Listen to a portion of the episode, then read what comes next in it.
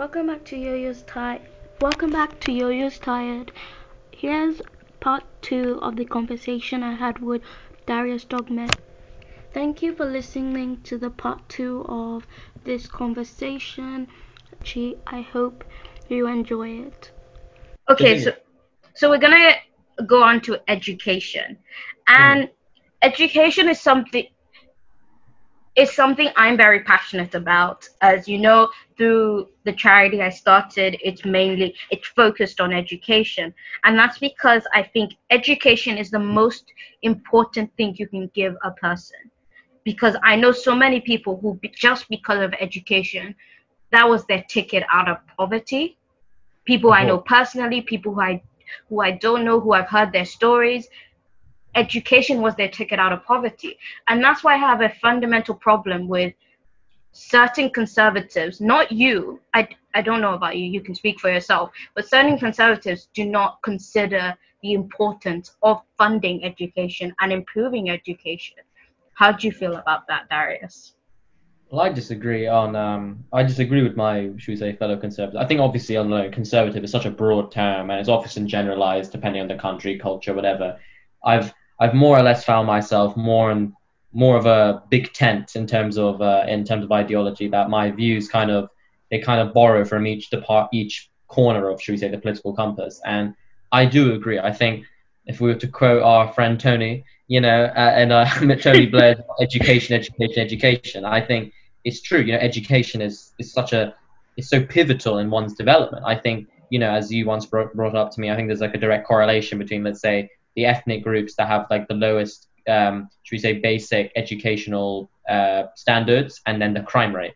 And though I think education is integral, and it is, I think you know, there's even on gender as well. You know, obviously a woman that, for example, in Japan, you know, the HDI index, which includes, uh, if I'm not mistaken, education, is so high. They're the, the you know they have children so late as well, and that contributes to other factors. But that, that's not that's we're getting we're getting sidetracked here. I think I think it you know it's very important, but at the same time, I think if we're trying to link education with let's say crime, there are I think a more tough on approach can be needed um, if you're gonna. I think there's there's you know the saying about fool me once, you know shame on shame on me, fool me twice. You know you, you get you get it, and I think there's a limit, but I hope you know I haven't got too sidetracked there.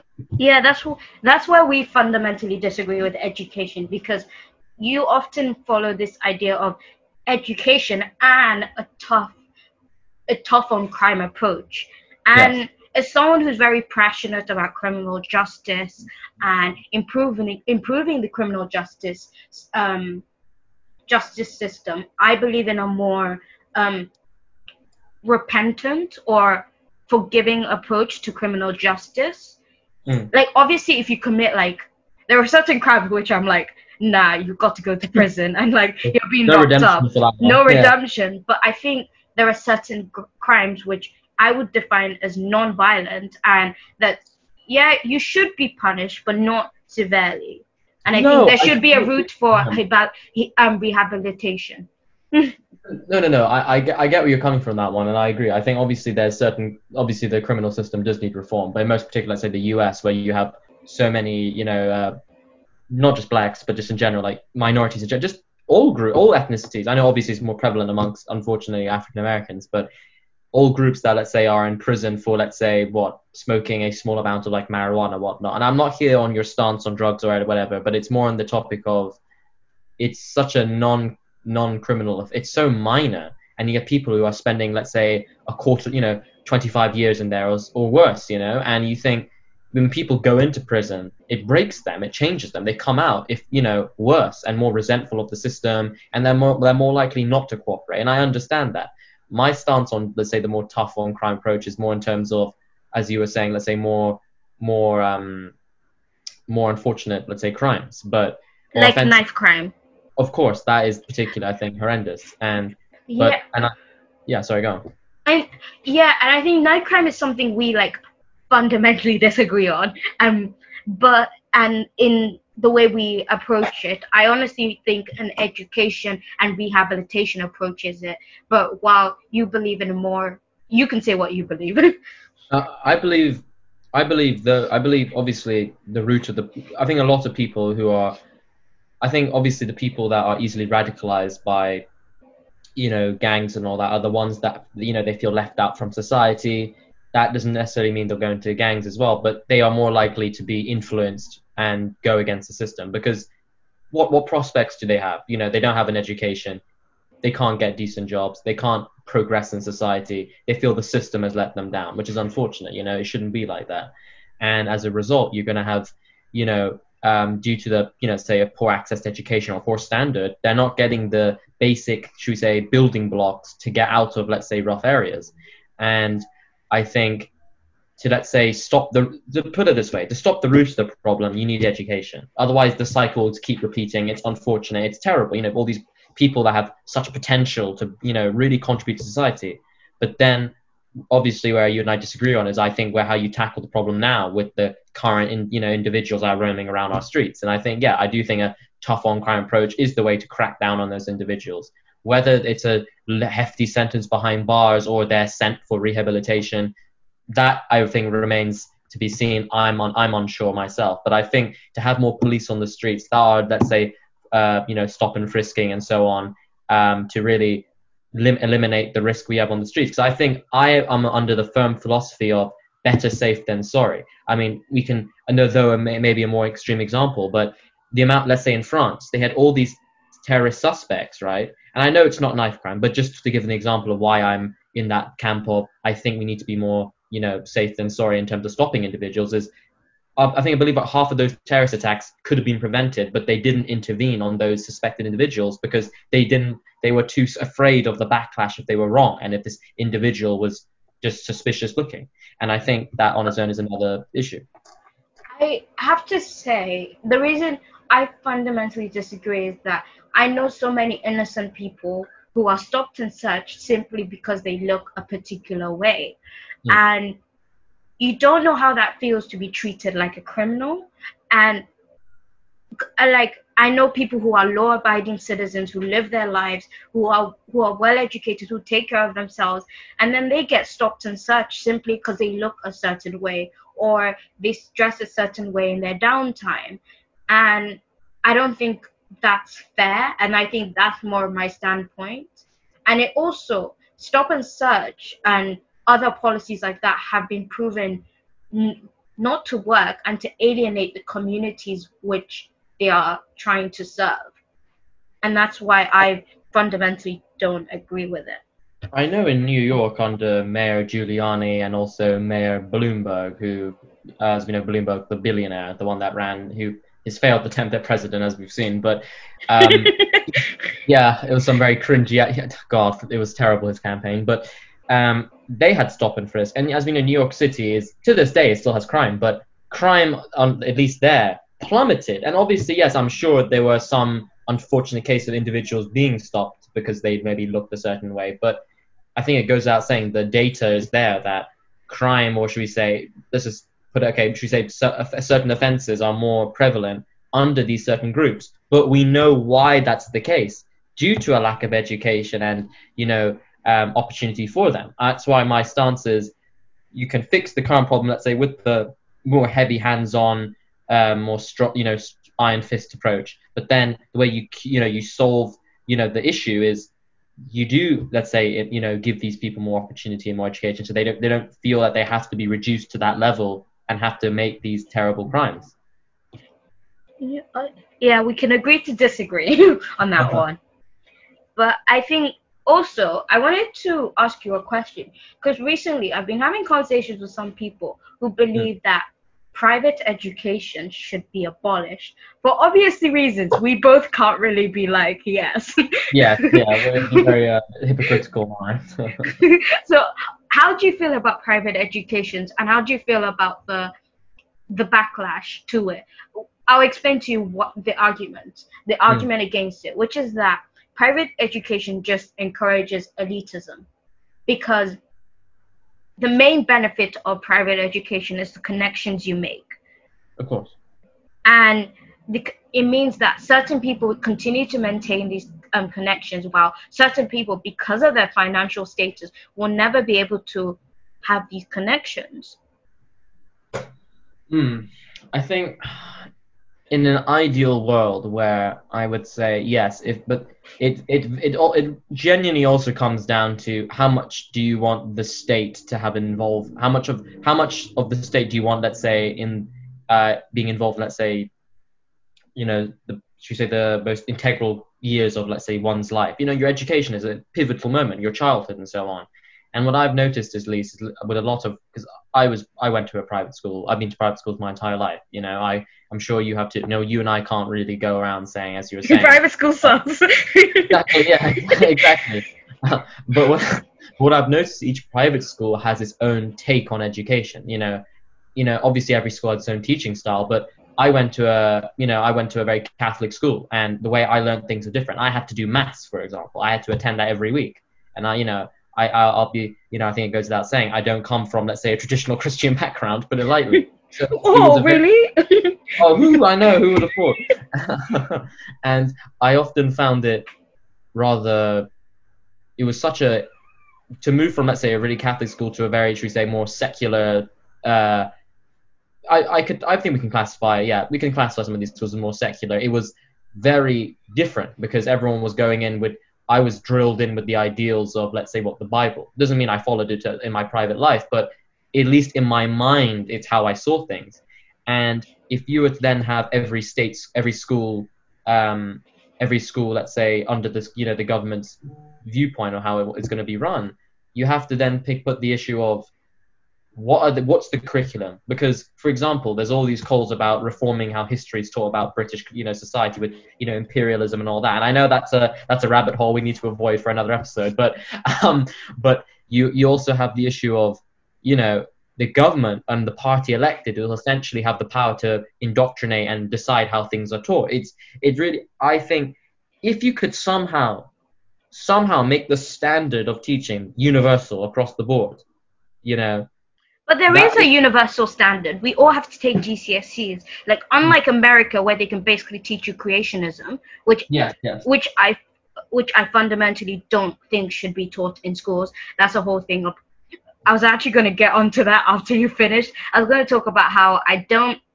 While I am religious, while I do believe in God, and while I do pray, I and I do classify myself as a Christian, I don't believe that religious religion and education should be put together. I honestly believe there should be a secular approach to education. So they give you all the information and you're like, let me form my own view. So, and I think the reason it also has to do, I'm going to also go to the whole thing about reforming the educational system and how I feel about that is that I think the problem with education now is that only a specific, um, especially when you're younger, only a spe- specific amount is taught to you and it's a, it's not really a range of history. Um, for example, the people who want to expand education are saying, let's talk more about Black history. And I don't know about you, but when I was younger, the only time I ever heard about Black history was slavery. That's interesting, yeah. And but I think, um, and I think it's I think we should diver- we should teach children as much as possible and diversify them as much as possible, as young as possible. Because I remember, I I don't know about you, but when I was younger, I used to watch horrible histories. I think that's why I love history now. I love, yeah, same here. It's such a good show. Yeah. I loved horrible histories. I even read the books as well, and I used to read oh. a lot of historical fiction. From all over the world. And that's and that's how I got to know history so well and how, how I got to learn so many stories from history. And I think what these people are trying to do is they're trying to get more people to learn about more ideas. And I and I think that's what education should be about giving you lots of ideas and telling you pick this pick that pick this pick that. Mm-hmm. but, the, but that's the thing you know there's almost there's only there's, there's, there's always only so much time in let's say an academic week, let alone a term, right? A year as well. And you know, I, I always find this interesting. For example, my dad's from a different generation, of course. All our dads are, but I the, the education he learned was different in terms of say history than what let's say you and I are learning. For example, you're right. I learned when I learned about history, obviously at an early age, it was predominantly what you know the Romans, the Celts. Maybe I transitioned a bit to the Normans. Um, the Normans, yes, all a dull topic. You know, or Henry VIII and his six wives you know, great horrible history song there. I remember the Yeah. song, "Divorced, Beheaded, and died, the and way survived, survived. dependent the eight six story wife. Some may say he ruined his life. Yeah, there you go, classic man.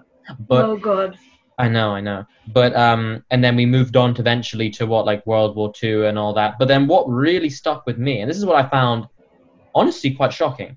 So I don't know about you, but I learned about the slave trade at a quite young age. I learned about the Atlantic Triangle and how it all originated. Some really dark stuff, and you know the conditions of how you know many Africans were put in when they were transported to South America, North America, etc. But then a friend of mine, she was telling me how they never learnt about the slave trade ever, ever, you know. And I think that is honestly so shocking. See, that's the thing. The curriculum is not at least. I know it's up to schools to choose certain topics, but they never had access to that. And now, obviously, their awareness is being raised with the, you know, the Black Lives Matter movement, bringing these things up to, you know, bringing these up um, on people's consciousness. and But then, but then, obviously, you and I, for example, I know you learned it. You saying saying that you know you only learned stuff in Black history through slavery and all that, and that's true. I think, for example, at uh, doing GCSE coursework once, I had to learn about the civil rights movement in America, about Martin Luther King. Malcolm. Oh, and- same. I did it in my coursework. Yeah, exactly, right. Good times, and that's how I learned that. And but that's the thing, though. The civil rights movement, what? We chose to do those subjects at GCSE though. That was a choice, Exactly. and That's that's, higher education. That's I'm true. saying when we're younger, we don't get. We just learn. Okay, while I think it is important to know British history, and Mm. yeah, keep the world history heritage. too. But, But all people- history is important. But that, but have you noticed? Like, I, I don't want to generalize. I really don't. It's a habit of mine, but I think it has to be said here. You ask someone in, let's say, mainland Europe about history of, let's say, the world or something like that, they can give you an answer. What I've noticed, at least in England, or at least London to some extent, and a lot of Americas, they don't know the history of, let's say, other countries. At least another generation. I mean, other countries, it seems that they learn about not only the history of, let's say, their own country, but they learn about developments around the world, and they always seem much more well versed than we are. Yeah, but but I also think me and you are unique because like we know about European history. Like if you ask the average person when did when did Germany unify, they won't know, but we do. If you ask the average person when did um um when was the French Revolution, they'll oh they might know that to be fair, but No, but I get where you're coming from. But that's because you and I are passionate about history and have pursued it in further education. The average person potentially doesn't. You know, they may, they may, they may not. And I think And I- that's the idea of well, what do you want the education system to be? I feel, I think personally, the education system currently only rewards individuals that are gifted academically. Let's say, let's say on writing a piece of paper, like writing an essay in a specific amount of time. And I think what ends up that's a happening problem. it is, and I think you have, you know, I think not obviously, obviously there are people that are gifted enough and they can do it. It's, but it's a matter of they maybe could, they could be lazy, and I think that's that's their own choice. Fine, okay, but I don't necessarily think they need to be left behind in society, let alone people who naturally maybe that way they're. is healthcare. So I on my thing with healthcare is I think America is the perfect example of what not to do. Oh, 100%. I mean, I think we can both agree America's just not what to do when it comes to healthcare. yeah, they, they're a bit they're a bit lost on that one. So, but how do you feel about the NHS and do you think the NHS is adequately funded and adequately managed? I think a lot of the time it's been funded well. However, it's the administration for it is so abysmal that they're misallocating funds. I mean, there was a case where they built a one million pound helicopter pad, but that helicopter pad is used once a month and it's barely used. That's money that should be spent elsewhere. I think, although it should be, I think like uh, health, obviously, one's right to live and all that is a natural right in terms of healthcare and all that. I completely agree, and I think as as we've noticed that due to the NHS's though at times has been has received record funding. The problem is it just the money was allocated so poorly and mismanaged by a you know a poor health team that it hasn't it hasn't we haven't seen the results of that. And obviously obviously austerity has played a played a role in damaging it initially. I understand that, but in recent years it has received record record investment. And as we've noticed in countries like Germany and Scandinavia, who though obviously I know Germany have, had did implement a lockdown, but in but they was mu- it was much more relaxed in comparison to let's say what the UK fa- faced or other nations. If you look at Sweden, because their healthcare was funded so adequately and had facilities, they could practice herd immunity. Like they never had a lockdown, and as a result, they haven't received the economic hardships that the rest of the world is facing because their healthcare could hold, could house people that needed it. And that's what I think. If with a strong healthcare department, you would, sorry, not department, a strong, should we say, national health, you would, as a result, have a strong society, a healthy society that can then fulfill their potentials in other categories. But I, I think, think yeah. yeah. I think a problem that some people on the left, I'm not, well, I'm center left. I will uh-huh. define myself as center left. Um, a lot of problems that the far left have is that they believe that the far right want to abolish the NHS. They want they want to underfund the NHS so much that we basically end up being America 2.0. Mm, I think that's also interesting, but that's like I remember when the 2015 de- uh, uh, debates when, for the general election in the UK.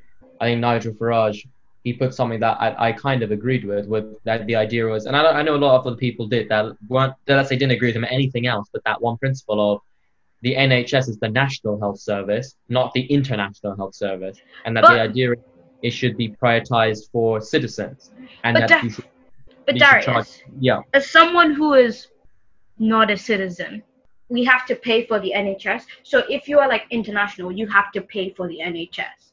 Yes. So do you not think people who pay for the NHS should be allowed to use the NHS? I think we, we should reform the system to the point where, okay, for citizen, we should broaden what the NHS offers. I think the NHS should be able to offer things it used to when it first launched. I remember dentist, uh, for example, uh, dentistry and all that was free for everyone. Less, less people without teeth. It's creepy. Oh, I mean, I think the British, obviously, um, so British, the NHS should offer more and offer a wider range of uh, you know treatments and all that and at a higher standard but then perhaps for for non-citizens they should only have access to the basic things like checkups etc and leave the rest for citizens where they're paying you know i think that's maybe the idea of these are the perks of being a citizen of this country you will have better access to you know you have the right to vote obviously and so on but then as an extension you would have um, access to the perks of what the nhs can offer i think we should treat it almost like a service um, at a higher standard. Like I think you can't. I think eliminating private healthcare probably wouldn't be a thing. But what German, I think the German model is quite effective, and maybe it's something we should attempt to replicate. I think the Canadian model would be quite interesting in the UK. The only problem is Canada does have half the population of the UK, and it's like triple. It's like I don't know the you're the geographer. no, it is, it is, it is, and like a lot of Canada's population is quite sparsely populated, so you don't have people all like, for example, the populate. So, for example, how as we know around Greater London, it's a huge cluster of people. There's such there's so many people per square mile, but in Canada, it's it's much it's much more sparsely populated, so there'll be less people per square mile. So certain hospitals in each region wouldn't be over you know over you know um, overwhelmed and so on. Um, I think that that's an important thing. I don't when people make comparisons to other countries, but you have to remember their population. I mean, yeah. look at Sweden. The population of London is essentially the pop is just shy, if I'm not mistaken, of the entire population of Sweden, and that's a yeah. big country. I so think that's one of the reasons, and I think the same goes for healthcare and a lot of ideas that a lot of people sprout about introducing certain healthcare plans into other countries. Like in America, a lot of people have been saying America should adopt the Canadian model, and people are like, America, Canada's like 10 has 10% of the population of America. It can't handle it. Exactly. And but the irony is, I actually think the Canadian model would be the best way to reform the American healthcare model. Maybe, but the Americans, I think, are they're a long way from really getting anywhere in that. But that's why I point my finger to the German model because Germany has a population bigger than the UK's, and and it's you know, and I know obviously Germany has a bigger economy, but it's not it's not as if we we have the economy of like Haiti and we're comparing ourselves to Germany. No, the the UK is up there, and I feel we could the German model is something we could try and replicate. I just think the NHS personally, it just needs better administration um, I think it needs more funding, but that's just okay. I feel like you can pour money at any problem, and it doesn't like if you look. I at think other... you need. I think it needs both. I'm not gonna lie. Throwing money at a problem and not like targeting it properly.